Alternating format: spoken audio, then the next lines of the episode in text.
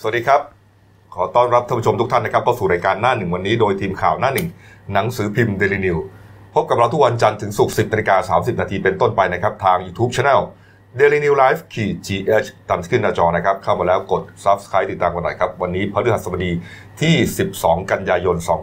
2562 พบกับผมอัจฉริยะโทนุสิทธิ์ ผู้ดำเนินรายการ คุณพิเชษรื่นกินผู้ช่วยนักข่าวหน้าหนึ่งและคุณเก่งภรัตน์มิ่งขวัญผู้ช่วยหัวหน้าข่าวหน้าหนึ่งสายการเมืองนะครับ ท่านผู้ชมครับเรายังตามต่อนะครับประเด็นที่สื่อออสเตรเลียนะครับเอ่อเปิดเผยข้อมูลนะฮะของร้อยเอกธรรมนัฐพรหมเผ่ารัฐมนตรีช่วยกระทรวงเกษตรและสหกรณ์ของไทยนะฮะแล้วก็เป็นแกนอ่าเป็นแกนนำพรรคพลังประชารัฐเนี่ยนะฮะอืมที่ไปติดคดีนะฮะครับถูกดำเนินคดีข้อหาค้ายาเสพติดครับนะฮะแล้วก็ติดคุกอยู่ที่ออสเตรเลียถึง 4 ปีด้วยกันอืมขณะที่เจ้าตัวเนี่ยปฏิเสธว่าไม่ใช่อย่างนั้นครับนะฮะเรื่องที่เกิดขึ้นไม่ได้ถูกคดีค้า ซื้อขายยาเสพติดทั้งสิ้น เป็นเพียงคดีรู้เห็นอืมแต่ไม่แจ้งครับนะฮะแล้วก็ถูกแค่อะไรนะกักบริเวณแค่เท่าไหร่8เดือนเท่านั้นแปดเดือน8เดือนเท่านั้นนะก็เป็นเรื่องเป็นราวขึ้นมา ก็ปรากฏว่าเมื่อวานนี้ครับอ่าใกล้ๆเที่ยงนะฮะพลตำรวจเอกเสรีพิสุทธิ์เตมียเวทหัวหน้าพักเสรีรวมไทยครับเขาได้กล่าวถึงประเด็นนี้นะฮะอ่าประเด็นนี้ครับบอกว่ากรณีที่คุณธรรมนัฐเนี่ยมากล่าวอ้างนะฮะว่าเป็นเรื่องการตัดสินของศาลต่างประเทศเนี่ย คุณเสรีพิสุทธิ์บอกว่าอย่ามาอ้างอย่างนั้น คนค้ายาเสพติดก็ไม่ดีทั้งนั้นแหละ คนแบบนี้จะมาเป็นรัฐมนตรีได้อย่างไรครับนะฮะถ้าเป็นผมหมายถึงเป็นอ่าคุณเสรีพิสุทธิ์เนี่ยนะถ้าเป็นนายกรัฐมนตรีเนี่ยจะลาออกเพราะเป็นคนเสนอแต่งตั้งร้อยเอกธรรมนัฐมาเป็นรัฐมนตรีโดยไม่กลันกรองอืมนำชื่อขึ้นทุนเกล้าทุนกระหม่อมฮะคุณเก่งฮะเมื่อวานก็กระบวนการมันก็เดินมาเรื่อยอืมๆใช่ไหมพี่กบพิเชษก็คือครับ หลังจากสื่อออสเตรเลียมาเปิดประเด็นโป้เนี่ยอืมอ่าทางวันต่อมาก็ประชุมคลมครับใช่ไหมก็ท่านท่านธรรมนัฐก็ชี้แจงนั่นแหละอืมแล้วก็สเต็ปต่อมาก็คือว่าฝ่ายค้านเนี่ยวันอ่าเมื่อวานเขามีประชุมสภาครับใช่ไหมอืมอ่าทางพรรคเสรีรวมไทยเนี่ยเขาก็ตั้งกระทู้ถามท่านนายกนั่นแหละอืมเกี่ยวกับเรื่องการแต่งตั้งผู้กองธรรมนัฐเนี่ยครับแต่ว่าท่านนายกก็มอบหมายให้ผู้กองธรรมนัฐเนี่ยมาตอบอืมนะแล้วก็ในส่วนการชี้แจงในสภาของผู้กองธรรมนัฐเนี่ยท่านก็อ่ายังยืนยันเหมือนเดิมนะว่า ประเด็นแรกเนี่ยไม่เคยสารภาพอืมว่าเกี่ยวข้องกับคดียาเสพติดนะครับแล้วก็ประเด็นที่สองเนี่ยไอ้ประเด็นที่โดนพิคำพิพากษาจำคุก 4 ปีเนี่ยจริงๆเนี่ยโดนคุมขังในฐานะพยาน 8 เดือนอืมแล้วก็ประเด็นที่สามท่านก็บอกว่าก็ขอให้สภาอย่านำเรื่องอ่าไร้สาระมาโจมตีในสภา แต่ประเด็นที่พี่กบเปิดหัวไว้ตอนแรกเนี่ย ประเด็นตอนตอนเนี้ยที่ท่านธรรมนัฐอ่า เคยบอกว่ามันมีขบวนการดิสเครดิตอืมจากในประเทศครับอ่าเอาข่าวจากในประเทศเนี่ยไปส่งให้ออสเตรเลียสรุปว่าเมื่อวานเนี่ยไฮไลท์เนี่ยมันก็รู้แล้วแหละครับว่าใครเนี่ยเป็นคนต้นเรื่อง คุณเสรีพิสุทธิ์ก็พูดเหมือนประมาณว่าก็ผมเองนี่แหละครับอ่าผมใช่เองนี่แหละเป็นคนส่งให้นะฮะแล้วก็เนื่องจากว่า รัฐบาลไม่ทำอะไรเลยครับนะฮะเอาคนอย่างนี้มาเป็นรัฐมนตรีแกพูดอย่างนี้นะรัฐบาลไม่ทำอะไรผมในฐานะฝ่ายค้านอ่าก็จะต้องหาทางอ้อมในการตรวจสอบ มาด่าที่ผมอาจจะด่านะครับแล้วก็ไม่กลัวการถูกฟ้องร้องด้วย จะมาฟ้องคนบริสุทธิ์ได้อย่างไรอืมนี่อืมนี่ฮะคุณคุณเสรีพิสุทธิ์ก็ไม่ได้กลัวอะไรนะนี่ครับอืมและอีกเรื่องหนึ่งนะที่เป็นประเด็นนะเขาบอกว่าอ่าผมเนี่ยยอมรับว่าเป็นคนโยนประเด็นไปให้สื่อออสเตรเลียเองครับเพราะทนไม่ได้ที่เห็นคนในรัฐบาลอุ้มคนที่เกี่ยวข้องกับยามาเป็นรัฐมนตรีนะฮะตอนในชวนหลีกภัยประธานสภาผู้แทนราษฎรกับนายพรเพชร วิชิตโทรชัยประธานวุฒิสภาทำไม่ถูกรัฐธรรมนูญ ผมยังกดดันให้ลาออกเลยอ่าแล้วร้อยเอกธรรมนัฐเป็นใครอ่าต้องเจอคนอย่างผมนี่ฮะทิ้งทุนอย่างแรงเลยฮะคุณครับเสรีพิสุทธิ์ก็จริง ๆ ท่านเสรีก็มันก็ไม่ใช่เรื่องที่ปิดบังนะ คือว่าก็เป็นการทำหน้าที่ของฝ่ายค้านนั่นแหละเออก็อย่างอย่างที่ท่านบอกอะ ในเมื่อฝ่ายรัฐรัฐบาลเออไม่เดินหน้าตรวจสอบครับฝ่ายค้านก็มีหน้าที่จะต้องเดินหน้าตรวจสอบเองอืมแต่ว่าหลังหลังจากเนี้ยที่มันจะเดินต่อเนี่ย มันจะเดินไปได้สองหน้า ก็คือว่าหน้าแรกเนี่ยอ่า ทางฝ่ายค้านเนี่ยอาจจะรอดูท่าทีนายกก่อน ว่านายกจะไปซ้ายไปขวา จะจะถึงขั้นปรับครมหรือเปล่าอ่านนะอะไรอย่างนั้นเนี่ยนะใช่ก็คือว่าฝ่ายค้านจะรอดูนายกแล้วว่าหลังจากนั้นอาจจะยื่นวิจัยคุณสมบัติท่านธรรมนัฐหรือเปล่านั่นก็อีกเรื่องหนึ่งนะอันนั้นอีกประเด็นหนึ่งและอีกประเด็นหนึ่งก็คือว่าอ่าอย่างคุณอดุศรอดิศรเพียงเกตครับครับที่มาเปิดประเด็นไว้ไว้ครั้งที่แล้วเนี่ยก็คือว่าอาจจะขอยื่นเปิดอภิปราย ไม่ไว้วางใจในการประชุมสมัยหน้าหรือเปล่าอันนั้นก็อีกประเด็นหนึ่งก็เป็นไปได้เป็นไปใช่ได้นะครับ เมื่อวานนี้ ก็ในการประชุมสภานะอย่างที่บอกครับก็มีกระทู้นะฮะของพลตำรวจโทวิษณุม่วงแพรศรีนะครับสสบัญชีรายชื่อพรรคเสรีรวมไทยอืมก็เป็นการประทะคารมกันพอสมควรนะฮะครับอ่าคุณคุณธรรมนัฐเนี่ยก็พยายามชี้แจงชี้แจงว่าเรื่องนี้มันจบลงไปนานแล้วนะอ่าแล้วก็อย่างที่บอกครับว่าแกติดแค่ 8 เดือนเนี่ยนะไม่แล้ได้วก็ถูกพิพากษาไม่ได้ถูกด้วยครับเออไม่ถูกพิพากษาด้วยอ่าแล้วก็อ่า ไม่เคยไปรับสารภาพว่าขนยาเสพติดอ่านี่ นี่ฮะเขาบอกว่าเรื่องนี้เขาเรียกกันว่ากระบวนการ P bargaining อืมอืม เออผมก็เพิ่งเคยได้ยินนะ มันเป็นมันเป็นมันคล้ายๆกระบวนการเอ่อต่อต่อรองแล้วก็แลกแลกกับการลดลดโทษเออ อ่าใช่ เออเป็นเหมือนกับรอการตัดสินนะฮะแล้วก็อ่าตนเองเนี่ยไม่ได้ขู่อ่าเข้าไม่ได้เข้าสู่กระบวนการสืบสวนหรือไต่สวนอะไรเลย ถูกกักขังอยู่ 8 เดือนอืมเมื่อเข้าสู่กระบวนการ P bargaining ก็ถูกส่งไปดูแล ไปอยู่ฟาร์มครับอืมแกบอกไปอยู่ฟาร์ม ดูแลผู้ต้องขังเยาวชนที่เกเรประมาณ 6 เดือน จึงกลับมาที่ซิดนีย์อีกครั้งหนึ่งอืมนี่ฮะหลังจากนั้นครับหลังจากนั้นนะฮะอ่าก็อยู่ที่นั่นนะฮะครบ 4 ปีอืมนะฮะก็ยังไม่คิดกลับประเทศ อยากใช้ชีวิตที่เอ่ออยากชีวิตใช้ชีวิตกับครอบครัวที่ออสเตรเลีย แต่สุดท้ายก็ต้องกลับมานี่ฮะอยู่จนจบวาระการเป็นพยานอืมคือ 4 ปีฮะนี่ โอ้โห คือคือประเด็นมันก็ไม่ตรงกันไงทางสื่อออสเตรเลียใช่ไหมแล้วก็ทางท่านธรรมนัฐมันก็ต้องมีฝ่ายใดฝ่ายหนึ่งเนี่ยแหละที่ว่าอ่าข้อมูลอาจจะคลาดเคลื่อนใช่หรือว่าไม่จริงเออนี่ฮะคือคือคือประเด็นของคุณธรรมนัฐเนี่ยต้องบอกเมื่อวานคือก็เคลียร์ไประดับหนึ่ง เพราะว่าพลตำรวจเอกเสรีพิสุทธิ์เนี่ยเขาบอกว่าเขาเป็นคนสะกิดสื่ออืมออสเตรเลียเองอืมอืมแต่ไม่ได้เขาไม่ได้เขียนข่าวส่งไปให้นะ ก็ให้สื่อออสเตรเลียเนี่ยในฐานะเป็นคนในพื้นที่เนี่ยเออหาข้อมูลก็แจ้งประเด็นเฉยๆแจ้งประเด็นเฉอ๊ย ประเทศไทยเอาครัรับฐมนตรีลักษณะนี้เนี่ยครับคุณไปดูเดี๋ยวซิว่าข้อมูลเป็นยังไงแล้วเมื่อวานประณเมื่อวานเนี่ยหลังจากมีประเด็นของพลตำรวจเอกเสรีพิสุทธิ์ออกมาเนี่ยอืมแล้วเอ่อร้อยตำรวจร้อยเอกธรรมนัฐเนี่ยเขามาชี้แจงในสภาเนี่ยครับคนก็เลยแนะนำว่าเฮ้ยทำไมเนี่ยสภาก็ตามเนี่ยเอ่อฝ่ายค้านหรือว่ารัฐบาลก็ตามเนี่ยเมื่อมันมีประเด็นขัดแย้งระหว่างเอ่อร้อยเอกมนัฐเนี่ยนะธรรมนัฐกับสื่อออสเตรเลียเนี่ยข้อมูลมันไม่ตรงกันเนี่ยอืมคนไม่รู้จะเชื่อทางไหน คุณก็ไปติดต่อสถานทูตออสเตรเลียสิอืมให้เขาขอคัดลอกคำเกี่ยวกับคดีของศาลออสเตรเลียทั้งหมดเลยเนี่ยอะมันทำได้เลยนะ มันก็ไม่ได้ยากอะไร มันนะไม่ได้ยากอะไรเนี่ยเออแล้วมันเปลี่ยนแปลงว่าไม่ได้ด้วยนะคำมันพิพากไม่ษาได้ศาลมันไม่ได้ก็คุณก็ประสานทางทางช่องทางของการทูตเออให้สถานทูตออสเตรเลียรัเนี่ยฐบาลไทยนี่แหละรัฐทำบาเลลยไทยเนี่ยหรือจะฝ่ายค้านผมว่าฝ่ายค้านทำเขาก็ช่วยได้นะเออเออคุณก็ไปให้ทางสถานทูตออสเตรเลียเนี่ยอืม ประสานกับทางศาลเนี่ยว่าคดีของร้อยเอกธรรมนัฐเนี่ยอืมมันเป็นยังไงแน่อืมเป็นอย่างที่ผู้กองธรรมนัฐท่านพูดไหมอืมหรือว่าเป็นไปตามสื่อออสเตรเลียแค่นั้นเองแค่นั้นเองมันไม่ได้ยากเลยคือมันมาถึงขนาดนี้ไง เพราะว่าเมื่อวานเนี่ยอืมร้อยเอกธรรมนัฐเราจะเห็นว่าก็พูดไม่ตรงกับสื่ออย่างที่เก่งว่าเนี่ยเออพูดคนละเรื่องกับสื่อออสเตรเลียเขาเล่นอะเออเออเออแล้วพูดแล้วแล้วจะจบยังไงอะแล้วพูดไปถึงขั้นประมาณว่า เดี๋ยวนี้ผมโอ้โหต้องทำงานห นักพบปะคือประชาชนคือคือเมื่อวานก็พูดถึงว่าได้เหมือนอะไรนะคล้ายๆอภัยโทษอะของเขาอะล้างมลทินล้างเนี่ยมลทินไปแล้วเขามีพรบล้างมลทินหลายรอบอืมแกอ้างขนาดนั้นว่าแกได้รับการล้างมลทินเนี่ยอืมสองหรือสามรอบ ถ้าผมอืมจำไม่ผิดนะครับแกได้ล้างมลทินเนี่ยพูดง่ายกรณีนี้เนี่ยผมว่าถึงเวลาแล้วที่ต้องประสานทางฐานทูตเอออนะอสเตรเลีย คือฝ่ายค้านก็อาจจะทำนะก็แต่รัฐบาลอาจจะไม่ทำคือคำจะจะมีของกรณีของธรรมนัฐจะมีว่าคุณแค่เป็นพยานหรือจะว่าผู้พิพากษาเนี่ย ผมว่า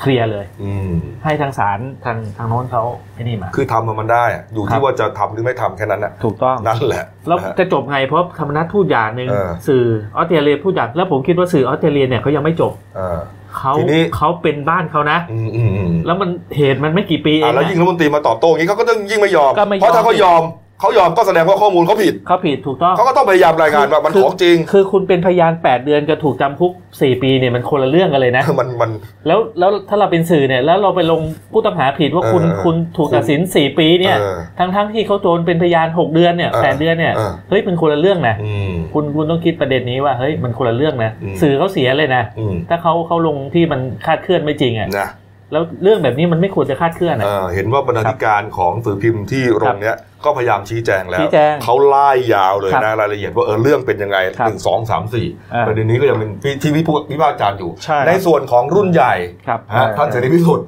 อ่าเมื่อวานนี้ก็เรียกว่าลงมาชกด้วยตัวเองเลยนะเปิดหน้าชกเลยไม่สนใจด้วยคือเคือคือกำลังมองมองอย่างนี้ว่าไอ้ประเด็นข้อข้อที่จริงอย่างที่พี่เชษว่าครับมันต้องทำให้ชัดสาเหครัตุบที่มันต้องทำให้ชัดเนี่ยเพราะว่า มันเกี่ยวกับเรื่องชื่อเสียงของประเทศด้วยครับเพราะว่าประเด็นยาเสพติดในเวทีนานาชาติเนี่ยมันเป็นประเด็นอ่อนไหวนะเกี่ยวเกี่ยวกับเรื่องการประนีประนอมยอมความเนี่ยมันมันเป็นภาพประเทศแล้วมันมันยอมยอมกันไม่ได้เรื่องยาเสพติดเนี่ยมันควรจะทำให้ชัด แล้วก็ท่านนายกก็อย่าประมาทประเด็นนี้ เพราะว่ามันจะกระทบเกี่ยวกับเรื่องความเชื่อถือชื่อมั่นของรัฐบาลนั่นน่ะสิแล้วเมื่อวานเออเมื่อวานเนี่ยในโลกโซเชียลเขาไปกันยาว เพราะว่าช่วงที่เอ่อผู้กองธรรมนัฐแกอยู่ในออสเตรเลียเนี่ยเขาบอกยศแกร้อยโทครับ แล้วไปอยู่ตั้งกี่ปีอืมแล้วกลับมาเป็นร้อยเอก มาเข้ารับราชการได้ไงอะอืมคือหนึ่งคืออันดับแรกคุณลาไปยังไงถึงขนาดสี่ปีอะไปอยู่ออสเตรเลียเนี่ยอืมลาหรือว่าถูกไล่ออกจากราชการหรือว่าให้ออก จริงๆขาดแล้วราชกลับการขาดราชการไม่กี่ไม่กี่วันนะก็แล้วกลับก็เข้ามาอีกเออแล้วจะว่าไปอยู่ไปไปเป็นพยานในคดียาเสพติดแปดเดือนเนี่ยเรามีราชกิจจานุเบกษาด้วยนะเออที่ถูกถอดยศแต่ไม่รู้ว่ายังเออเตรียมกันอยู่ด้วยนะภาพนะเออเออแล้วตอนนั้นเนี่ยเขาบอกว่ายศร้อยโทเออ แล้วกลับมาเนี่ยมาเป็นร้อยเอกได้ยังไงอะอืมใครเข้าเอามารับราชการอีกนั่นน่ะดิครับ มันอืมมันยาวอะพูดง่ายว่ามันเนี่ยฮะมาดูฮะครัประกาศสำนักครับนายกรัฐมนตรีฮะเรื่องของพระราชทาน พระบรมราชานุญาต ถอดยศทหารครับฮะเนี่ยฮะ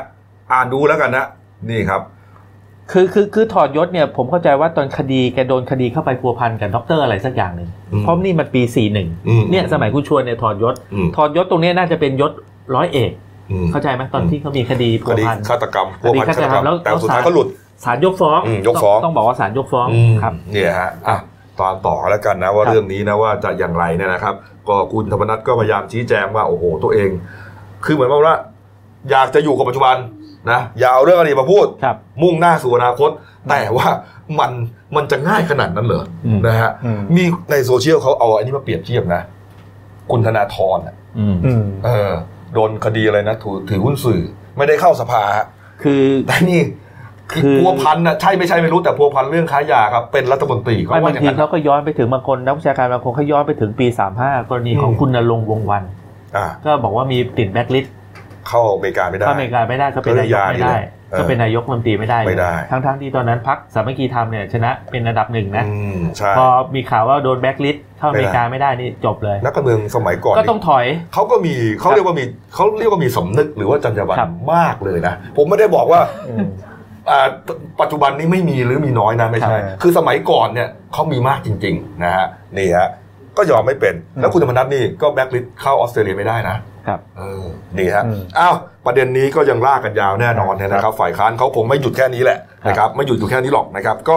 อีกประเด็นหนึ่งครับเมื่อวานนี้ครับสารรัฐธรรมนูญครับมีมติเอกฉันท์นะฮะไม่รับคำร้องไว้พิจารณาครับกรณีผู้ตรวจการแผ่นดิน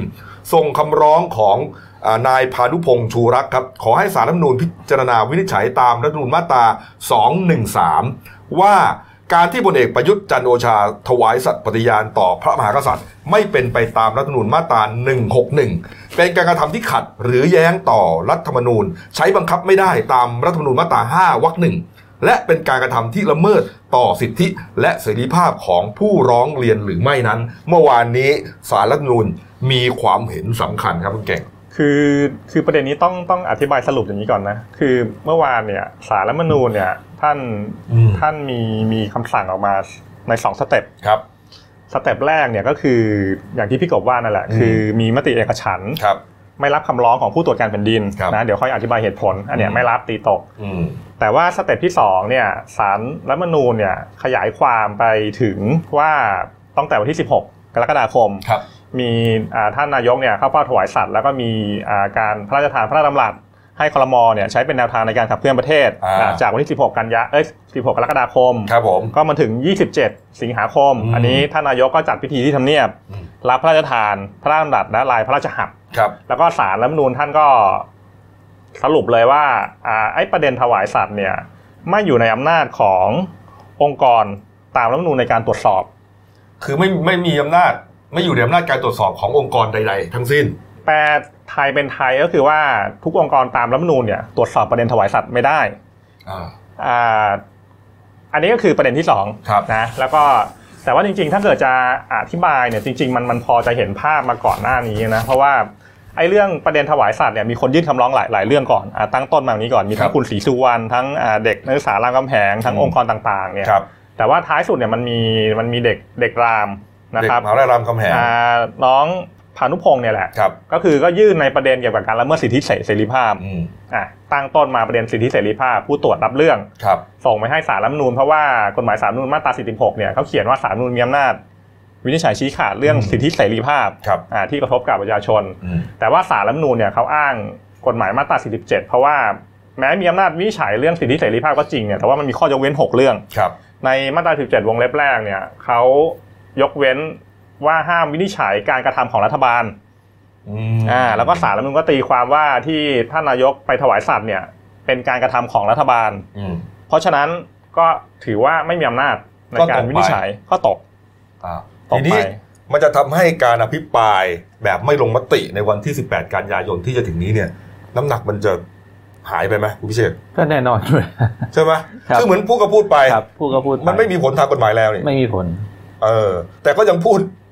เขาก็ต้องพูดนะฮะก็ต้องพูดว่าเขาต้องคือพูดคืออย่างนี้รับคือตอนตอนตอนแรกตั้งแต่มีคำวินิจฉัยมาเมื่อวานเนี่ยคนเขาก็มองกันว่าถ้าเกิดศาลรัฐธรรมนูญบอกว่ามันไม่มีองค์กรใดที่จะมามาตรวจสอบปมถวายสัตว์ได้เนี่ยประเด็นแรกเนี่ยก็คือว่าวันที่ 18 เนี่ยการอภิปรายเรื่องถวายสัตว์เนี่ยมันยังเดินหน้าต่อไปได้ไหมอ่าอ่าเพราะว่ามันไม่มีองค์กรใดต้องตรวจสอบได้เออได้แล้วนี่อะแต่ก็องค์กรอืมก็นี่ไงก็เขาตรวจสอบกันเองในสภาไงอืมเออก็คืออันเนี้ยก็คือมีมันมีการตีความมาก่อนเมื่อวานอ่าแต่ว่าถ้าเกิดตรวจสอบได้ก็ต้องรอดูว่าอ่า ฝ่ายค้านเนี่ยจะปรับแผนยังไง คือมันอย่างนี้อาจจะไม่ไม่ได้มีผลทางกฎหมาย ให้มีการบังคับให้ทานนายกหรือรัฐบาลทำอย่างไรอืมแต่อาจจะมีผลในทางเรียกว่าทางการปฏิบัติอะว่าอืมเออนายกจะรู้สึกว่าเอ๊ะจะต้องทำยังไงต่อไปหรือไม่ครับนะฮะแล้วจะไปขอพระธานอภัยโทษ หรืออะไรยังไงก็ก็ก็ประมาณนั้น ก็คือสรุปแล้วเนี่ยมันชัดเจนตอนเช้าแหละว่าทางทางท่านชวนหลีกภัยเนี่ยก็ยืนยันว่าไอ้ไอ้กระบวนการเปิดเปิดอภิปรายเนี่ยก็ยังเดินหน้าต่อครับ มันมันมันก็ควรจะเป็นอย่างนั้นเพราะว่าทุกเรื่องจริงๆเนี่ยมันต้องมีที่ลงไงอืมถ้าเกิดว่าทุกเรื่องมันไม่มีที่ลงก็คือว่ามันมีบางเรื่องที่ยกเว้นตรวจสอบไม่ได้เนี่ยอืมมันมันก็ผิดขัดจากหลัก คือก็ไม่รู้จะจะจะพูดกันไปทำไมใช่ไหมฮะนี่ฮะอะนะครับมาอีกประเด็นหนึ่งก็แล้วกันนะครับ ประเด็นพักเล็กนะครับพักเล็กที่เมื่อวานนี้คุณพิเชษฐ์สจิรชวานนะครับหัวหน้าพักประชาธรรมไทยนะวันก่อนเนี่ยนะครับที่แถลงข่าวขอแยกตัวแล้วล่ะ ประเด็นเรื่องเลี้ยงอ่า คนเลี้ยงลิงกินกล้วยอะไรเนี่ยอืนะมแล้วก็เหมือนกับไปเป็นฝ่ายค้านอิสระนะครับอ่าท่านนายกก็พูดถึงประเด็นนี้ว่า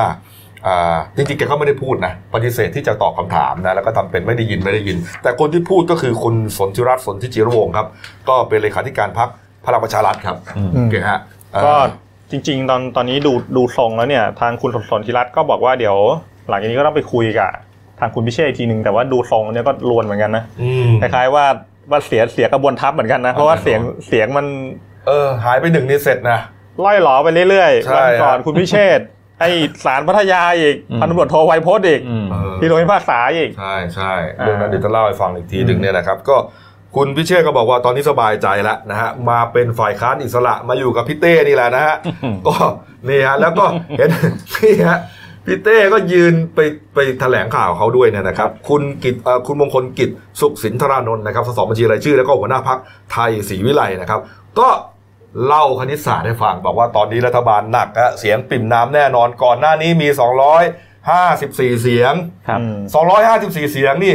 คือเยอะของเขาแล้วนะอืม คือมันฉิวเฉียดมากครับทีนี้ฮะหากประธานสภารองประธานสภาเวลาจะยกมือที่ยกกันได้ไม่ได้เนี่ยนะหาไปรวมถึงสามอ่าหาไปสามหาครับตัวเองอีกครับนะแล้วก็ไหนจะอ่าล่าสุดคุณพิเชษอีกครับแล้วก็คุณไวยพจน์อีกอืนะมที่ถูกศาลสั่งจำคุกเนี่ยนะหายไปแน่นอนแล้วเห็นว่าจะมีอีกหลายพักเดินตามมาด้วยฮะ ก็อย่าอย่าประมาท เพราะว่าอย่างที่อย่างที่ว่าว่าอะไรไม่ค่อยเห็นในยุคก่อนก็จะเห็นยุคเนี้ยอาจจะเห็นรองประธานสภามายกมือโหวตในสภานะเออเอาจริงแน่นอน เพราะว่าเสียงมันก้ากึ่งขนาดนี้เนี่ยอืมก็เอ่อมีผลๆ ใช่ไหมไม่เออไม่ต้องคำนึงถึงมารยาทกันแล้วนะ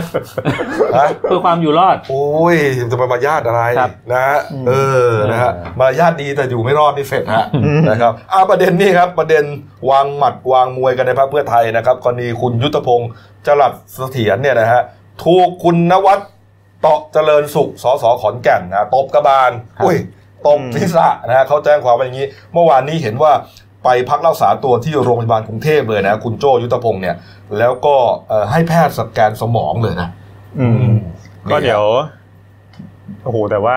จอมแฉนี่โดนเลยนะ โดนสวนเลย เออนี่ฮะคุณนวัดเขาก็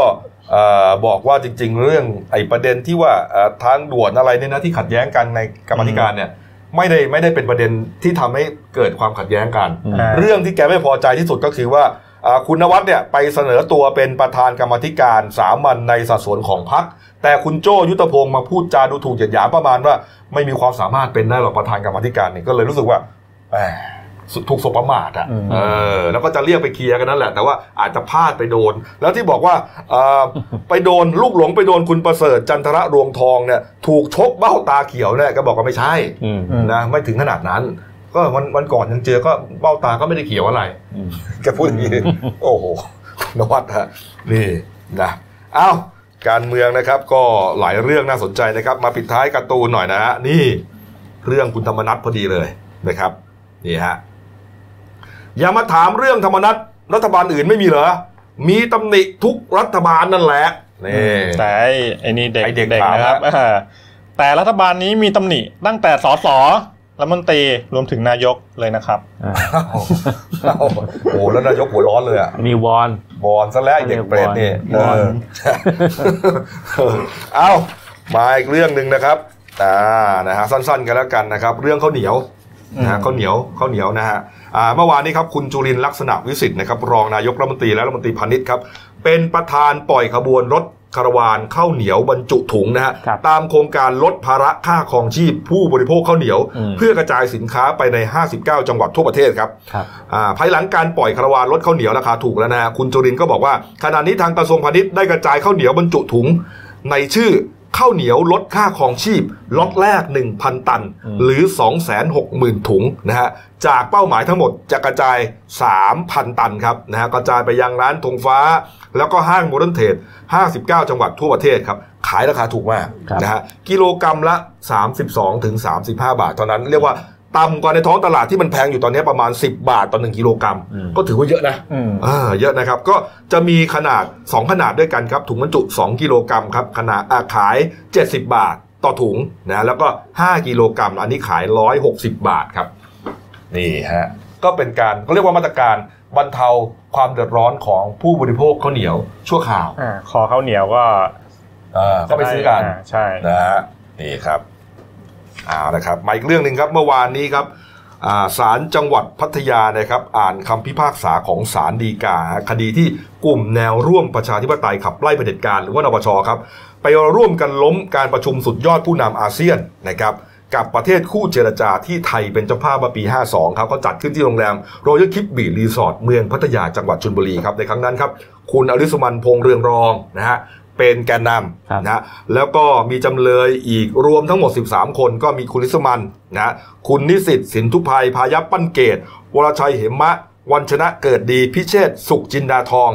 คุณศักดานพประสิทธิ์พันตำรวจโทไวยพจน์อาพรอาพรรัตน์นะครับอืมคุณนพพรนามเชียงใต้สำเริงประจำเรือสมยศพรหมมานายแพทย์วันลบยังตรง และนายสิงห์ทองบัวชุมฮะทั้งหมดเป็นจำเลยคดีนี้ ชั้นต้น อุทธรณ์ จำคุกนะฮะคนละ 4 ปีครับนะฮะเมื่อวานนี้ดีกายืนดีกาฮะสุดท้ายครับดีกายืนฮะครับยืนก็หมายความว่าเห็นด้วยกับทั้งสองศาลครับให้จำคุกจำเลยทั้ง 13 คนนะฮะไม่รอลงอาญาติดเลยติดเลย ปรากฏว่าเมื่อวานนี้คนที่ไปฟังคำพิพากษามีคนเดียวครับ ก็คือคุณศักดานพประสิทธิ์ครับ รองเลขาธิการพรรคเพื่อชาติอืมนะส่วนที่เหลืออีก 12 คนไม่ได้มาครับ ไม่ได้มา ประเด็นอยู่ที่คุณอ่าพันตำรวจโทไวยพจน์อาพรรัตน์นะครับ ตอนนี้แกเป็นสสกำแพงเพชรพักพลังประชารัฐนะแล้วก็เมื่อวานนี้ก็ไปร่วมประชุมสภาด้วยอืมนะมีนักข่าวเห็นนะมีการลุกขึ้นอาตอบโต้ประท้วงอะไรด้วยนะก็ก็คือมีมีภารกิจอยู่ที่สภา ประเด็นก็คือว่าคุณคุณอ่าไวยพจน์เนี่ยสุดสุดท้ายแล้วจะต้องหลุดพ้นจากการเป็น อ่าสสหรือเปล่าครับคุณเก่งก็ก็อย่างนี้ต้องต้องอธิบายอย่างนี้ก่อน คือจริงๆคดีเนี้ยจำเลยมี 15 คนนะอืมหนีไป 2 เหลือครับ13 แต่เมื่อวานเนี่ยมียกฟ้องไปหนึ่งคนด้วยอืมก็เท่ากับว่าจำเลยเนี่ยมี 12 คนครับในไอ้ติไอ้ทั้งหมด 13 คนที่ไม่มาเนี่ยมันจะแบ่งเป็น 3 กลุ่มไอ้ครับกลุ่มกลุ่มแรก 3 คนอืมอ้างว่าไม่ได้รับหมายสารก็จะมีพันตำรวจโทไวยพจน์เนี่ยแหละกลุ่มที่ 2 2 คนก็คือมีคุณอริสมันกับพวก อันนี้อ้างว่าป่วยอืมบ้านหมุน ตอนเนี้ยนอนอยู่โรงพยาบาลนครปฐมคุณแล้วเจก็ริญสมันนะนะใช่เออแล้วก็อีกกลุ่มหนึ่งก็คือ 7 คนอันนี้ไม่แจ้งเหตุขัดข้องที่จะมาศาลนะครับ ในส่วนของพันตำรวจโทไวยพจน์เนี่ยครับคือทั้ง3 3กลุ่มเนี่ยศาลให้มาฟังคำพิพากษาอีกทีวันที่31ตุลาก็คือเฉพาะคนที่ไม่มาเนี่ยครับอ่าแต่ว่าพันตำรวจโทไวยพจน์เนี่ยถ้าเกิดว่าหลังจาก31ตุลาศาลอ่านคำพิพากษาปุ๊บนะอืมพอปุ๊บเนี่ยก็จะเท่ากับขัด คุณสมบัติตามรัฐธรรมนูญมาตรา 101 วงเล็บ 13 ก็คือว่าห้ามต้องโทษจำคุก ทั้งในส่วนของสสและรัฐมนตรีก็ต้องหลุดเก้าอี้อืมสสกำแพงเพชรอืมนำไปสู่การเลือกตั้งใหม่ในพื้นที่ ครับผมคุณวิษณุเครืองามก็พูดถึงประเด็นนี้เนี่ยนะครับบอกว่าเอ่อเอกสิทธิ์คุ้มครองสสเนี่ยเป็นแต่เฉพาะกรณีที่คดียังอยู่ในการพิจารณานะฮะการคุ้มครองเมื่อไปขึ้นศาลหรือเป็นพยานอืมแต่ถ้าศาลมีคำพิพากษาถึงที่สุดแล้ว ผลก็เป็นไปตามนั้นอืมก็คือถ้า ให้จำคุกก็ถูกถูกจำคุกนะฮะหรือว่ารอรอยาก็ว่ากันไป อืม เพราะฉะนั้นกรณีนี้แน่นอนฮะหลุดแน่หลุดแน่นอนาแล้วก็จะหลุดตอนไหนแค่นั้นจะต้องมีการเลือกตั้งใหม่ อืมนะครับ นี่ฮะนี่ครับเออแกเตรียมแกเตรียมลูกชายแกไปลงแล้ว ใช่เอาแล้วตัวแกอะลูกชายก็จะแกติดคุกไง ก็ติดคุก เออ ก็จะให้ลูกชายลงแทนไง ลงเออ สสโอ้โหแทนสี่ปีนะ ลงสมัครเลือกตั้งแทนไง อืมครับ นะครับอ้าวปิดท้ายที่ข่าวยากรรมหน่อยนะครับ เมื่อวานนี้อ่าตำรวจภูธรภาค5นะครับแล้วก็ตำรวจอ่า ภูธรจังหวัดเชียงรายครับครับเขา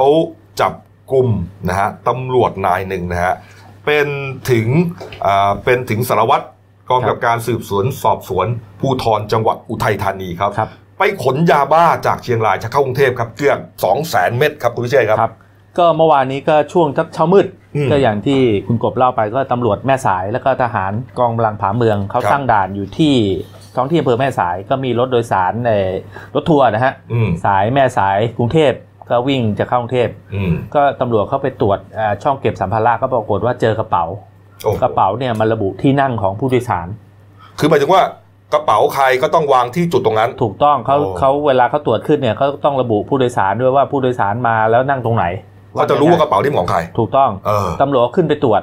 บนก็บนบนรถเนี่ยนะฮะก็อืมปรากฏว่ามีชายหนุ่มคนหนึ่งวิ่งออกมาวิ่งสวนออกมาเลยหมายถึงว่าเขาเปิดกระเป๋าดูปุ๊บเนี่ยเขาเห็นเขารู้เลยว่ากระเป๋าของใครแล้วก็ขึ้นไปบนรถเออรู้เลยว่าตำแหน่งเนี้ยผู้โดยสารนั่งอก็ยู่คือตำพแหบน่งไหนพบยาก่อนเลยใช่ไหมพบกระเป๋าก่อนเออพบยาพบกระเป๋าก่อนแล้วเขาก็รู้เขาขึ้นไปตรวจบนรถก็ปรากฏว่าไอ้ชายหนุ่มคนเนี้ยวิ่งสวนออกมาหนีลงไปในพงหญ้าตำรวจเขาไล่ตามแล้วไปควบคุมตัวไว้ได้ครับ ก็ทราบชื่อต่อมาก็คือ พันตำรวจโทสุรจิตทาวุฒิ อายุ 35 ปี ก็เป็นชาวนครสวรรค์นะฮะบ้านครับเกิดอยู่ที่นครสวรรค์แล้วก็อืมเอ่อเป็นสารวัตรกองกำกับสืบสวนสอบสวนจังหวัดภูธรจังหวัดอุทัยธานีอืมนะฮะก็ค้นเจอยาบ้า 1.98 แสนเม็ดพูดง่ายว่าเกือบ2แสนเม็ดอะอืมหนึ่งแสนอ่าหนึ่งแสนเก้าหมื่นแปดพันเม็ดครับโอ้โหขาดไปอีก2,000เม็ดก็2แสนครับพูดง่ายอืมก็รับสารภาพว่านะฮะเบื้องต้นนะฮะเขาบอกว่าไปรับยาบ้ามาจากในโอ๊กเนี่ยฮะ ที่ตำบลแม่สายอำเภอแม่สาย ซึ่งอยู่ใกล้ชายแดนไทยอ่าพม่าเนี่ยเพื่อจะนำไปให้ลูกค้าที่กรุงเทพแลกกับเงินสดค่าจ้างเนี่ยฮะหนึ่งแสนบาทโอ้โหครับอืมก็เมื่อวานนี้ทางโฆษก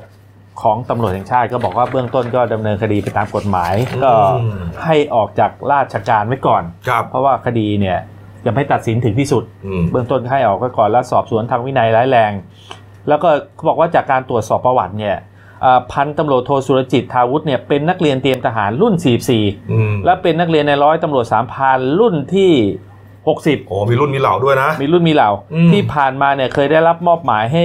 เป็นตำรวจชุดปราบปรามยาเสพติด แต่ภายหลังเนี่ยมีปัญหาทางการเงินครับเอ่อแล้วก็เมื่อปี 61 เนี่ยถูกคำสั่งพิทักษ์ทรัพย์เด็ดขาด กรณีธนาคารอาคารสงเคราะห์ยื่นฟ้องต่อศาลล้มละลายกลาง ก็คงจะไปซื้อบ้านซื้อช่องไว้แล้วติดหนี้อะ พูดง่ายๆนะ แล้วก็ถูกสาอ่าถูกแบงค์ฟ้องถูกล้มธละนาลายถูกธนาคารอาคารสงเคราะห์ ทีนี้ก็เลยหาเงินได้ หาเงินไม่ได้ แสนหนึ่งก็ต้องก็ต้องทำทุกอย่างทำทุกอย่าง แม้จะผิดกฎหมายก็ตามแม้จะผิดกฎหมาย โอ้โหเรื่องใหญ่นะเนี่ยครับ โอ้โหคือคือเมื่อวานเนี้ยทางทางตำรวจภาคห้าเนี่ยเขาพูดว่าอ่ามีมีกรณีของสารวัตรสุรจิตเนี่ยเขามีเบาะแสมานานแล้วอืมมแล้วก็ตำรวจชั้นผู้ใหญ่ก็เฝ้าติดตามพฤติกรรมมาพักหนึ่งแล้วอืม รู้ว่าคงจะน่าจะเกี่ยวข้องกับเรื่องซึ่งไม่ไม่ไม่ถูกต้องอะนะครับครัเพบราะว่าติดตามดูพฤติกรรมมาระยะหนึ่งแล้วอืมคือไม่คิดถึงขนาดว่าจะมาขนเองอะรับเนอะจ้างขนเองเนี่ยโอ้โหคือน่าจะใช้ลูกน้องหรือว่าใช้ไหนนี่อันนี้ไปขนเองเลยขึ้นรถทัวร์เองอะโดนเลยและโดนเต็มเต็มๆเลยเนี่ยเต็มนะๆเลยนะครับ อืมครับเอานะครับครบถ้วนนะครับเบรกแรกนะครับพักครู่เดียวครับ กลับมาช่วงหน้าครับ ให้ออกจากราชการแล้วครับร้อยโทที่อ่ามีคดีเรื่องข่มขืนเนี่ยนะครับเท็จจริงประการใดเนี่ยนะแต่ว่าถูกคำสั่งให้ออกแล้วนะครับแล้วก็มีไฟไหม้ที่โมเบลทาวเวอร์เมื่อคืนนี้ฮะเอ่อเสียหายเยอะเลยนะครับแล้วก็มีประเด็นเรื่องอ่าหนุ่มนะฮะจับหนุ่มนะฮะเป็นบริษัททำงานบริษัทโทรศัพท์นะฮะแล้วก็ไปปลอมไปเอาข้อมูลบัตรเครดิตลูกค้าไปรูดซื้อบ้านซื้อช่องซื้อรถอะไรเขาเสียหายเป็น 10 ล้านเลยนะฮะปิดท้ายที่ข่าวพบไมโคร พลาสติกในท้องปลาทูไทยฮะพักกูเดียวครับ เดี๋ยวกลับคุยข่าวกันต่อครับ จากหน้าหนังสือพิมพ์ สู่หน้าจอมอนิเตอร์ พบกับรายการข่าวรูปแบบใหม่ หน้าหนึ่งวันนี้ โดยทีมข่าวหน้าหนึ่ง หนังสือพิมพ์เดลิวิวออกอากาศสดทาง YouTube d e l i n e w l i v e ขีดทีเทุกวัน จันทร์ถึงศุกร์ 10นาฬิกา30นาทีเป็นต้นไป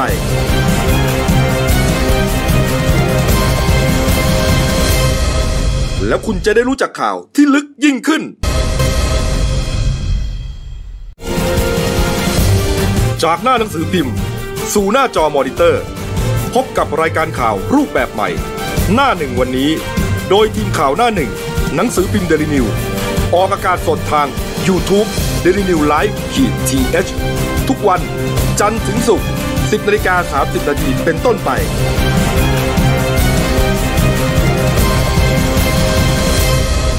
แล้วคุณจะได้รู้จักข่าวที่ลึกยิ่งขึ้น ครับผมช่วงที่ 2 ของรายการหน้าหนึ่งวันนี้ครับพบกับพี่เอครับคุณวราวุฒิคูณสมบัติหัวหน้าข่าวหน้าหนึ่งครับนะครับท่านผู้ชมครับกรณีที่มีครอบครัวของเด็กหญิงวัย 14คุยเอ่อ14 ปีเนี่ยนะครับไปร้องทุกข์กล่าวโทษนะถึงนายทหารคนหนึ่งฮะยศร้อยโทนะครับเป็นนายทหารสังกัดกองทัพภาคที่ 4 ครับ ไปข่มขืนเนี่ยฮะลูกสาวเขาเนี่ยวัยครับ14ปีเนี่ยข่มขืนมานานเลยเนี่ยนะครับ แล้วก็เอ่อพอไปแจ้งความนะฮะก็ถูกนายทหารคนนี้มาข่มขู่นะฮะยิงปืนเข้าใส่อะไรต่างๆเนี่ยนะฮะตัวเองก็เลยทนไม่ไหวฮะเหตุเกิดในท้องที่สพนาทวีจังหวัดสงขลาเนี่ยนะครับครับก็เลยมาร้องต่อสื่อนะครับทางกระทรวงกลาโหมก็ไม่ได้นิ่งนอนใจนะครับ ก็พยายามสืบสวนสอบสวนอยู่นะครับครับจนสุดท้ายครับนะฮะวันนี้เองครับเช้าวันนี้ครับนี่ฮะอ่ามี คำสั่งล่าสุดนะครับของพลเอกพลเอกนัทอินทรเจริญนะครับปลัดกระทรวงกลาโหมฮะมีหนังสือคำสั่งกระทรวงกลาโหมที่ 1036ทับ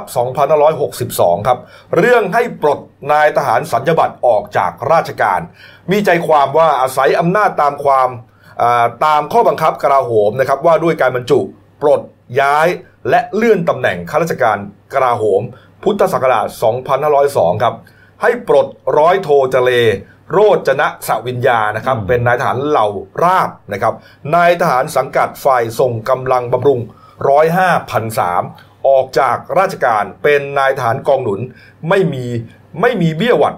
บำเหน็จบำนาญนะฮะสังกัดมณฑลทหารบกที่ 15 เนื่องจากกระทำผิดวินัยทหารฐานประพฤติชั่วอย่างร้ายแรงครับ ลงวันที่ 11 กันยายน 2562 ครับ ลงชื่อ พลเอกนัทอินทรเจริญปลัดกระทรวงกลาโหมครับอืมนี่ฮะเรื่องนี้เอ่อก็เป็นข้อพิสูจน์ได้เบื้องต้นอืมนะว่าทางกระทรวงกลาโหมเนี่ยเขาไปสืบสวนสอบสวนแล้วครับ เข้าใจว่าร้อยโทเจเลนี่ ผิดจริง ผิดจริงนะแล้วมีส่วนพัวพันจริงก็ไม่ระดับกระทรวงกลาโหมนี่คงไม่มีคำสั่งให้ออกจากราชการแบบชุยครับๆถูกไหมฮะก็ไม่ปกป้องกันฮะมคือคือก็ต้องบอกว่ากรณีของร้อยโทเนี่ยก็ต้องเป็นสองส่วนครับอันี้อันนี้อันนี้ประหลัด กระกระทรวงกลาโหมสั่งปลดแล้ว ครับ ส่วนคดีที่โรงพักนาทวีก็ต้องยังไม่จบนะ เออเพราะเป็นคดี อาญาใช่ฮะ ก็ต้องว่าไป นี่ ฮะ แต่ถ้ามองในแง่ครับ ประชาชนอย่างผมนะครับ เห็นในคดีซ้อมทหารเกณฑ์ตายไม่เห็นปลดนะครับ แต่คคดีอย่างนี้ปลด อ่า อืม ก็ นี่ฮะเมื่อวานนี้คครับงจะเสื่อมเสียกว่าเยอะอ่านะฮะพันตำรวจเอก เอกรัตน์สวนแสนนะครับพุ่มกับสพนาทวีก็บอกว่า จริง ๆ แล้วคดีนี้ไม่ล่าช้าครับนะฮะแต่ว่าก็ได้แจ้งข้อหาร้อยโทเจเรนี้ไปแล้วสองข้อหาคือข่มขืนโดยใช้กำลังประทุษร้ายและพรากผู้เยาว์ครับคดีนี้เนี่ยมันเป็นคดีที่เฉาโฉขึ้นมาก็คือว่าอ่าร้อยโทเจเลเนี่ยนะฮะขับรถไปรับลูกสาวเขาที่โรงเรียนอืมกลางวันแสกๆนะแล้วก็พามาแล้วก็ไปข่มขืนอะไรหลายครั้งเนี่ยนะ จนจนอ่าครอบครัวเขารู้นะฮะคุณพ่อที่ที่เป็นทหารค่ายเดียวกันนี่แหละครับแต่ว่าเป็นชั้นประทวนครับก็ขับรถขี่มอเตอร์ไซค์หรืออะไรเนี่ยนะ มาที่บ้านของอืมร้อยโทเจเลคนเนี้ยก็จะในมาพูดค่ายนี่แหละ เพื่อจะมาพูดคุย จะมาพูดเคยว่าจะเอายังไงอะไรเงี้ยนะนายประมาณเนี้ยนะก็ปรากฏว่าถูกร้อยโทเจเลเนี่ยยิงปืนใส่กระสุนก็ถูกที่ไหล่หรืออะไรนี่แหละ ได้รับบาดเจ็บ ทางทางพ่อของน้องคนนี้ก็ยิงปืนตอบโต้นะฮะ แล้วก็สุดท้ายทั้งคู่ก็ถูกเหมือนกับถูกให้ออกจากค่ายอืมนะก็เป็นข้อบังคับของค่ายเขาเนี่ยนะว่าอ่าว่ามีมีพฤติกรรมทะเลาะเบาะแว้งกันเนี่ยนะออกไปจากค่ายก่อนเนี่ยนะฮะส่วนทางด้านร้อยโทเจเลเนี่ยตอนแรกเนี่ยก็ยังพยายามพูดประมาณว่าตัวเองบริสุทธิ์นะครับ มาร้องขอความเป็นธรรมนะบอกว่าเออเนี่ยตัวเองก็มีลูกสาวมีภรรยาเนี่ยลูกสาวก็ไม่กล้าจะเจอหน้าใครละอืมภรรยาก็อ่าอับอายครับนะประมาณนี้เนยนะแต่ก็ไม่ได้นึกถึงนะว่าสิ่งที่ตัวเองทำเนี่ย มันไปสร้างความอับอายแล้วก็ไปสร้างความอ่าเอ่ออัปยศอดสูนะครับ ให้กับครอบครัวครอบครัวหนึ่งนะเด็กอายุแค่ 14 ปีเนี่ยครับนะต้องมาถูกเอ่อเรียกว่าล่วงละเมิดทางเพศขนาดนี้จเนี่ยฮะริงๆก็น่าจะคงจะเป็นรุ่นลูกเขาเหมือนกันนะเนี่ยเขาลูกรุ่นลูกนะครับ เอออืมคือคดีแล้วถ้าไม่ไม่ทำจริงจะถึงขนาดยิงกันเลยเหรอเออเออไม่ทำจริงก็ออกมาบอกให้ผมไม่ได้ทเออำใช่ไหมครับจะมายิงทำไมอะแล้วทหารค่ายเดียวกันด้วย เออเป็นทหารอยู่ค่ายเดียวกันนะเออครับเนี่ยนั่นนะก็เรื่องนี้ก็มองหน้ากันยังไงเนี่ย ก็มีการมองหน้ากันไม่ได้แล้ว ไม่ต้องมองกันแล้วเออเพราะออกนอกค่ายไปหมดแล้ว เออไปเจอกันนอกค่ายหรือเปล่าก็ไม่รู้นะครับแต่ที่แน่ๆเนี่ยก็คือถูกทางกระทรวงกลาโหมมีคำสั่งให้ปลดแล้วนะครับแต่ก็ถ้าชัดเจน แต่ทั้งสองฝ่ายก็ก็ต่อสู้กันอยู่พักใหญ่นะครับ อืมก็ก็จึงจึงได้ข้อสรุปนี้มาก็ถือว่า ยุยุติธรรมดีนะครับ อืมเนี่ยฮะทีแรกก็บอกว่าจะให้ความเป็นธรรมทั้งสองฝ่ายนะฮะแต่ว่าไอการที่คุณไปให้ครอบครัวครอบครัวหนึ่งที่ก็เป็นฝ่ายผู้เสียหายเนี่ยออกจากค่ายไปด้วยเนี่ยอืมอันนั้นคือคุณไม่ได้ให้ความเป็นธรรมกับเขาแล้วนะใช่คเอรับอนะฮะนี่ฮะกลายเป็นว่าคนที่ถูกกระทำก็ถูกออกจากค่ายไปด้วยนี่มันก็แปลกๆอยู่อืมนะครับนี่ฮะเอานะครับมาอีกเรื่องหนึ่งนะครับ เรื่องหนึ่งนะฮะอ่า มีเรื่องของการจับหนุ่มนะครับเป็นพนักงานหน้าเคาน์เตอร์ ค่ายโทรศัพท์มือถือดังนะครับ เรียกว่าครับมีดีกรีเยอะเลยนะฮะจบบริหารคอมพิวเตอร์นะครับ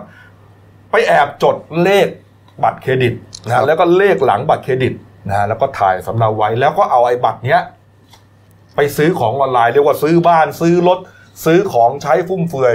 นะฮะผู้เสียหายเขาเสียเงินเป็นสิบล้านนะพี่อ่าฮะอืมก็เรื่องเป็นอย่างนี้ครับพ ลตำรวจตรีไมตรีชิมเฉิดนะครับ ผู้บังคับการปปอสนะครับ ก็เข้าไปพร้อมด้วยนี่นะครับ นายพนมศักดิ์เครืออิน ผู้จัดการฝ่ายป้องกันการทุจริต บัตรกรุงไทยจำกัดนะครับอืมร่วมกันจับกลุ่มนายสาธิตจันโพนะครับอายุ10 29 ปี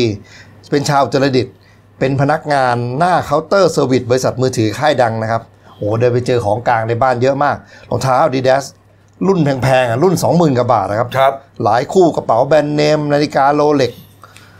หลายมูลค่าหลายแสนบาทหลายแสนบาท โดยไปจับกลุ่มที่หน้าเซ็นทรัลพระรามสองนะครับครับก็ก็คือพฤติกรรมเนี่ยเขาเอาบัตรเครดิตเนี่ยไปสั่งซื้อสินค้าออนไลน์จากต่างประเทศนะครับเออในเว็บ Amazon เว็บ eBay eBay นะครับ ก็คือวิธีคือเขาจะใช้เอาข้อมูลบัตรเครดิตลูกค้านะประกอบด้วยเลขหน้าบัตรเครดิต วันหมดอายุ เลข CVV เลข CVV นี่คือจะเป็นเลข 3 ตัวที่อยู่ท้ายบัตรเครดิตลองพลิกบัตรเครดิตดูครับ มันจะมีเลขเลขสั้นๆ 3 ตัวอยู่เรียกนั่นเรียกว่าเลข CVC นะครับก็คือว่าถ้าเราเคยไปใช้บริการตามเคาน์เตอร์เนี่ยนะฮะก็จะมีพนักงานคอยรับอยู่ใช่ไหมเวลาไปจ่ายเงินจ่ายทองเนี่ยเขาจะเอาบัตรเราไป ใช่ แล้วก็เอาไปเดี๋ยวแป๊บนึงนะครับ ไปถ่าย สำเนาไปถ่ายเสร็จแล้วก็สำเนาเอาสำเนามาให้เราเซ็นใช่ครับลักษณะจะเป็นอย่างนั้นนะฮะคนทั่วไปก็ทำอย่างนั้น แต่ไอคนนี้นะครับเนี่ยฮะนายคนเนี้ยนะฮะนายสาธิตเนี่ยเอาบัตรไป แต่ว่าไปแอบสำเนาแล้วเก็บไว้ใช่แล้วก็จดเลข CVC จดไว้เก็บไว้หมดเลย เป็นข้อมูลมันเอาข้อมูลนี่แหละ ไม่ได้เอาบัตรหรอกเอาข้อมูลเนี้ยไปซื้อของไงไปซื้อของนี่แต่แต่แต่วิธีซื้อเขาจะแยบยนต์นะครับอืมเขาเขาสั่งปุ๊บเขาจะให้ที่อยู่ปลอมไปมาของมาส่ง ส่งไปที่ที่อยู่ปลอมไม่มีคนรับก็จะตีกลับ พอตีกลับปุ๊บเขาก็จะทำใบมอบอำนาจปลอมอีกทีหนึ่งอ๋อแล้วก็จะจ้างพวกวินมอเตอร์ไซค์บ้างพวกแก๊ปบ้างให้ไปรับของนี้มาให้เขาอีกทีอ๋อก็คือว่าเขาจะมีการป้องกันตัวเองในระดับหนึ่งก็คือไม่ให้ไม่ให้มีการรู้ว่าไม่รู้ว่าตัวเองอยู่ที่ไหนใช่ครับส่งของถูกบ้านอ่าไม่ต้องไม่ต้องไม่ต้องรู้ว่าบ้านอยู่ที่ไหน ใช่ครับนี่ฮะนี่ครับพอได้ปุ๊บได้ของมาเนี่ยเขาก็จะไปขายตามออนไลน์ อย่างรองเท้าซื้อสองหมื่นขายหมื่นห้าโอ้โห คนเขาแย่งกันซื้อดิครับรองเท้าเออยังดังเออนาฬิกานี่คือทำมานานทำจนค่ายมือถือเดิมเนี่ยจับได้ รู้ว่าจับได้แล้วมีการไล่ออกเออเขาก็ไปว่างงานอยู่พักก็ไปสมัครค่ายมือถือใหม่ก็ได้ทำอย่างนี้อีกแล้วก็ทำต่ออีกอืมโอ้โห ได้เงินมาเป็นสิบล้านครับไปซื้อบ้าน ซื้อบ้านละหลังละสองล้าน ซื้อรถหรูๆ มินิคูเปอร์ราคาสองล้านห้าแล้วก็รถอีกหลายคันนะครับ เรียกว่าทำจนร่ำรวยครับอืม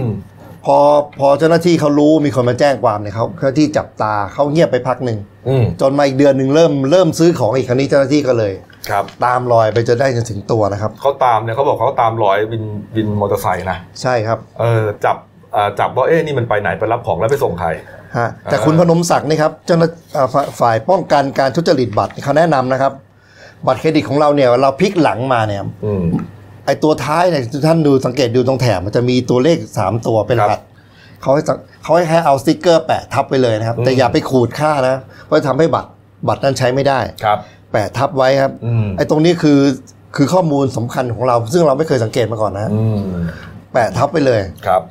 แล้วนี่ฮะแล้วแล้วเวลาแล้วก็ให้ไปสมัครแอปพลิเคชัน ที่บัตรเครดิตเขาจะมีว่าให้สมัคร เวลามีใครใช้บัตรเรา ใช้บัตรเนี่ยก็จะส่งไลน์เข้ามาที่เราทันทีให้เรารู้ว่าบัตรมีการเคลื่อนไหวทำให้เราป้องกันได้เร็วขึ้น ครับนี่ฮะก็เป็นวิธีป้องกันนะครับนี่เอามาอีกเรื่องหนึ่งครับ เมื่อคืนนี้สักเที่ยงคืนครึ่งได้นะสดๆร้อนๆครับเกิดไฟไหม้ที่นางเลิงอะที่ที่สอนอนางเลิงนะครับ หมายถึงว่าในท้องที่สอนอนางเลิงนะครับ เป็นอาคารพาณิชย์สูง 7 ชั้นนะครับ ก็เรียกว่าโบเบทาวเวอร์นะฮะก็เป็นที่เอ่อขายเสื้อผ้าครับ แหล่งใหญ่ของกรุงเทพมหานครนะขายคุณเจส่งนะก็ตรงนี้ก็ตั้งอยู่ขายส่งย่านมหานาคอืมเขตป้อมปราบศัตรูพ่ายนะฮะครับก็เหตุที่เกิดก็คือเป็นอาคารพาณิชย์เลขที่หนึ่งศูนย์แปดสองทับสิบเป็นร้านเจียงบูติกนะฮะเปิดขายเสื้อผ้าและเป็นเอ่อเอ่อที่เก็บเสื้อผ้าโหลครับก็มีถูกไฟไหม้อย่างรุนแรงนะฮะเจ้าหน้าที่เขาก็ต้องพังประตูกันเข้าไปนะฮะเข้าไปฉีดน้ำสกัดเพลิงไว้นะฮะ ก็เบื้องต้นเนี่ยเขาบอกว่ามีรายงานว่าที่ชั้น 7 ซึ่งเป็นดาดฟ้าและเป็นหอพักเนี่ยมีคนติดค้างอยู่ภายในด้วยก็ทราบชื่อต่อมาคือนางระพีพรหรือหลิว อายุ30 33 ปีพร้อมสามี แล้วก็รวมทั้งพี่ชายสามี ซึ่งเป็นชาวจีนทั้งคู่ครับนะฮะนางระพีพรเนี่ยเขาบอกว่าเปิดเผยว่ามีอาชีพขายเสื้อผ้าที่ตลาดโบเบกับสามีนะฮะเอ่อเช่าห้องพักที่ชั้น 7 ดังกล่าวอาศัยมา 4 ปี ก่อนเกิดเหตุเนี่ยขณะนอนหลับเนี่ยก็ ก็ได้กลิ่นเหม็นฟันไฟอืมจึงออกมาดูก็พบเพลิงกำลังลุกลาม จึงร้องตะโกนให้ทุกคนลงบันไดหนีไฟออกมานะฮะอืมก็ทางด้านพันตำรวจเอกสมยศนะฮะอ่าอุดมรักษาทรัพย์พุ่มกับโรงพักนางเลิงเนี่ยฮะเขาเปิดผ้าเปิดเผยว่าจากการตรวจสอบเพราะว่าเพลิงเนี่ยเกิดขึ้นเกิดขึ้นที่ชั้น2ก่อนจะลุกลามอย่างรวดเร็วจนถึงชั้นที่ 6 เนื่องจากตึกดังกล่าวเนี่ย เป็นที่เก็บเสื้อผ้าเพื่อส่งให้ลูกค้าครับ โอ้โหนะเป็ฮะนเชื้อเพลิงอย่างดีเลย เป็นเชื้อเพลิงอย่างดี อืม เจ้าที่ก็ระดมฉีดน้ำดับเพลิงเนี่ยฮะสักประมาณสักเกือบชั่วโมง ครับ น่าจะเกือบชั่วโมงก็อืม ควบคุมเพลิงไว้ได้ ถือว่าเจ้าหน้าที่มาไวครับโอ้โหครับ ถ้าถ้าลามไปนี่เสื้อผ้าทั้งนั้นนะครับ ครับแล้วก็ส่วนสาเหตุเนี่ยเขาบอกอยู่ระหว่างการตรวจสอบอยู่ เพราะว่ามันไหม้กลางคืนนะฮะเนี่ย มันมันมันไหม้กลางคืน เออโอ้แรงนะเนี่ย อืมครับ ก็ระดมฉีดน้ำอยู่พักหนึ่งเนี่ยนะครับครับแล้วก็สุดท้ายก็อ่าดับได้ดับได้ก็ไม่มีผู้ได้รับบาดเจ็บหรือว่าเสียชีวิตนะครัแต่บว่าทรัพย์สินก็เสียหายพอสมควรครับนะครับอ้าวปิดท้ายที่ข่าวนี้ครับ เป็นข่าวเกี่ยวกับการอนุรักษ์ธรรมชาตินะครับ จาก Facebook ศูนย์ปฏิบัติการอุทยานแห่งชาติทางทะเลที่ 3 จังหวัดตรังครับเขาเผยแพร่เอ่อข้อมูลน่าตกใจนะครับเขาบอกว่าอ่าในการศึกษาไมโครพลาสติกในกระเพาะปลาทูฮะเขาคือเขาเอาปลาทูเนี่ยมาตรวจสอบ นะครัฮะบว่าในท้องของมันเนี่ยมีอะไรอยู่บ้างอืมปรากฏว่าอ่าเขาเอาปลาทูที่อยู่บริเวณเขตพื้นที่อุทยานแห่งชาติหาดเจ้าไหมจังหวัดตรัง ไปเก็บตัวอย่างมานะครับไปเก็บตัวอย่างมาจากท่าเรือที่หาดเจ้าไหมนี่แหละอืมมาวิเคราะห์ว่ามีอะไรอยู่ในในกระเพาะของมันบ้าง ปรากฏว่าเขาพบขยะประเภทไมโครพลาสติก หรือว่าพลาสติกขนาดเล็กนะฮะจากการกินอาหารของปลาทูนะฮะก็ปลาทูที่เขาเก็บมาเนี่ยมีน้ำหนักเฉลี่ยประมาณสัก 66 กรัมได้ หรือประมาณสักไม่ถึงขีดอะ ก็ตัวไม่ไม่ใหญ่มาก ตัวนิดเดียว ตัวยังไม่ทันเอามาขายเราอะนะครับ แล้วก็ความยาวเฉลี่ยประมาณ 17เซนติเมตรครับ พบว่าในกระเพาะของปลาทูเนี่ยแทบทุกตัวฮะอืมมีไอไมโครพลาสติกเนี่ยอยู่เฉลี่ยตัวละ 78 ชิ้นนะอืมคือมีทุกตัว คือมันตอนมันเป็นลูกปลา มันก็คงฮุบลูกอาหารของมันเล็กๆอะ มันก็กินหมดอะ มันก็เห็นในพลาสติกนี่เป็นอาหารไปแล้วทีนี้ ก็เนี่ยแหละอย่างที่บอกนะฮะ ไอไมโครพลาสติก 78 ชิ้นที่ว่าฮะก็ประกอบไปด้วยลักษณะที่เป็นเส้นใยนะฮะเส้นใยก็มีสีดำน้ำเงินแดงเขียว เป็นชิ้นๆก็มีทั้งดำขาวแดงน้ำตาลส้มฟ้าน้ำเงินและเหลือง และที่พบเยอะสุดก็คือแท่งสีดำและกริตเตอร์ครับ พบมากที่สุดนะฮะก็คือชิ้นสีดำร้อยละ 33.96 ครับอืมนี่ฮะประเด็นก็คือว่าคุณสาวรักษ์ขาวแสงครับเป็นผู้ช่วยปฏิบัติการวิจัยศูนย์ปฏิบัติการ อุทยานแห่งชาติทางทะเลที่สามจังหวัดตรังเขาบอกว่าที่เป็นประเด็นที่ทางเจ้าที่เขาห่วงก็คือว่าเอ่อมันจะเพราะว่าปลาทูเนี่ยมันเป็นอาหารของมนุษย์ใช่ไหมฮะใช่ครับแล้วก็ยิ่งมันอยู่ในกระเพาะเนี่ยโดยเฉพาะยิ่งอาหารพื้นบ้านของคนใต้ครับ แกงไตปลาแกงไตปลาเขาใช้กระเพาะปลาทูนะฮะไปทำนะฮะแล้วก็ชาวใต้นิยมกินกันครับ ก็กินกับขนมจีนกินกับข้าวสวยอะไรก็แล้วแต่เนี่ยฮะอาจก็มันก็จะมีสิทธิ์ที่ไอไอ ไมโครพลาสติกเนี่ยมันจะเข้ามาในร่างกายมนุษย์ไงก็เข้าเลยครับไม่ใช่สิ่งนะครับเออเพราะเป็นอาหารโดยตรงเลยเออนี่ฮะนี่ฮะนี่จะทำให้ยอดปลาทูไทย การกินปลาทูไทยตกลงไปเนี่ยเออน่ากลัวนะครับ เออนะครับ แต่ว่าเขาก็บอกว่าอืมปลาทูเนี่ยก็ถือว่าเป็นสัตว์เศรษฐกิจนะแล้วก็ราคาอาจจะไม่ได้แพงมากเนี่ยนะ แต่ว่าพอมันเกิดลักษณะนี้แล้วเนี่ยนะก็จะทำให้เอ่อ ยอดขายปลาทูตกลงหรือเปล่าเนี่ยก็ก็ไม่รู้แหละเขาเขาก็รายงานรายงานเป็นเรื่องของวิทยาศาสตร์เนี่ยนะครับ แต่ว่าปัญหาที่ทำให้เกิดอย่างนี้ขึ้นเนี่ยแน่นอนครับ ต้นเหตุก็คือทิ้งขยะในทะเลนี่แหละนะฮะนี่นี่ครับนี่ฮะส่วนประเด็นที่ว่าจะทำให้คนตนกไม่ถึงขั้นไม่กล้ากินปลาทูหรือเปล่าเนี่ยครับเขาก็บอกว่าขยะเหล่านี้จริง ๆ แล้วก็ไม่ได้มีแต่เฉพาะในปลาทูอย่างเดียวนะครับ เพราะว่า อาจจะมีในส่วนอื่นด้วยนะครับ แต่ว่าก็ต้องยอมรับความจริงว่าแน่นอนครับมีผลกระทบแน่นอนนะฮะสิ่งที่จะทำได้ก็คืออย่าไปทิ้งขยะในทะเลเท่านั้นแหละฮะอืมนี่ขยะทะเลนี่คนไปเพ่งเล็งที่นักท่องเที่ยวกันเยอะครับ เอาเข้าจริงๆเนี่ยเรือประมงนี่ไม่ธรรมดานะครับอืมเรือประมงนี่โอ้โห เป็นหมื่นเป็นแสนลำที่ทิ้งขยะ เออนะ อวนเก่าอะไรเก่าเนี่ยนะมันก็ทิ้งกันอะใช่อย่างเราเห็นไปทะเลเนี่ย เราจะเห็นซากอวนลอยมาติดตลอดอืมแสดงว่าเขาทิ้งกันทิ้งกันประจำนะครับเออ ก็ต้องปรับที่ตัวเองก่อนอะชาวใช่ประมงกันนะเขาเรียกว่าทุบบังข้าวตัวเองหรือเปล่า เป็นไปได้บางส่วนนะบางคนครับเนี่ยนะฮะอะมาดูหน้าหนึ่งหนังสือพิมพ์นะครับหนึ่งดาวนะฮะน้ำท่วมก็ยังหนักอยู่ครับคุณพิเชษฐ์นะที่วารินใช่ไหมอุบลราชธานีใช่ไหมครับนี่ผมอุบลนี่อ่วมมากเลยครับ อืมเนี่ยฮะ ไปถึงไหนแล้วเนี่ยน้ำท่วมที่อุบลพิเชษฐ์ก็ตอนนี้ก็รอระบายลงทะเลเขาบอกว่าวันที่ 13เนี่ยน้ำจะขึ้นสูงสุด อืม13 กันยาเนี่ยเพราะว่าอาจจะเท่ากับปี 45 ฮะ 45 ของเมืองอุบลนะฮะไม่ใช่ปี 54 นะเออเอออย่าไปจำสับสนนะครับปี 54ในกรุงเทพ อืม แต่ของอุบลเนี่ยเขาบอกว่าปี 5 45เขาท่วมเยอะ อืมก็วันที่ 13เนี่ยน้ำจะขึ้นสูงสุดเท่ากับปีลบเขาบอกจะลบทีทีปีโอ้ก็หนักขึ้นอีกอะดิ45หนักขึ้น คือฝั่งลาวเขาก็ท่วมเหมือนกันเขาก็เร่งระบายลงแม่น้ำครับโขงเหมือนกันอืมคือแม่น้ำโขงก็เออคือปัญหาคือเอ่อทั้งแม่น้ำชีแม่น้ำมูลเนี่ยมันมารวมกันที่อุบลอืมก็หลบไม่ได้จบไม่ได้ก็นะครับเออนะในตัวเมืองก็ยังหนักอยู่เนี่ยนะฮะครับอ้าวนะครับก็ช่วยเหลือกันไปนะครับอ่านะฝากช่องเราด้วยนะครับ Daily News Live ขีดจีเอฟนะครับเข้ามาแล้วกด Subscribe กดไลค์กดแชร์ครับกดกระดิ่งแจ้งเตือนมีรายการดีๆทั้งวันและทุกวันครับนะฮะวันนี้หมดเวลานะครับ เราสามคนลาไปก่อนขอบพระคุณทุกท่านที่ติดตามรับชมครับลาไปก่อนครับ สวัสดีครับ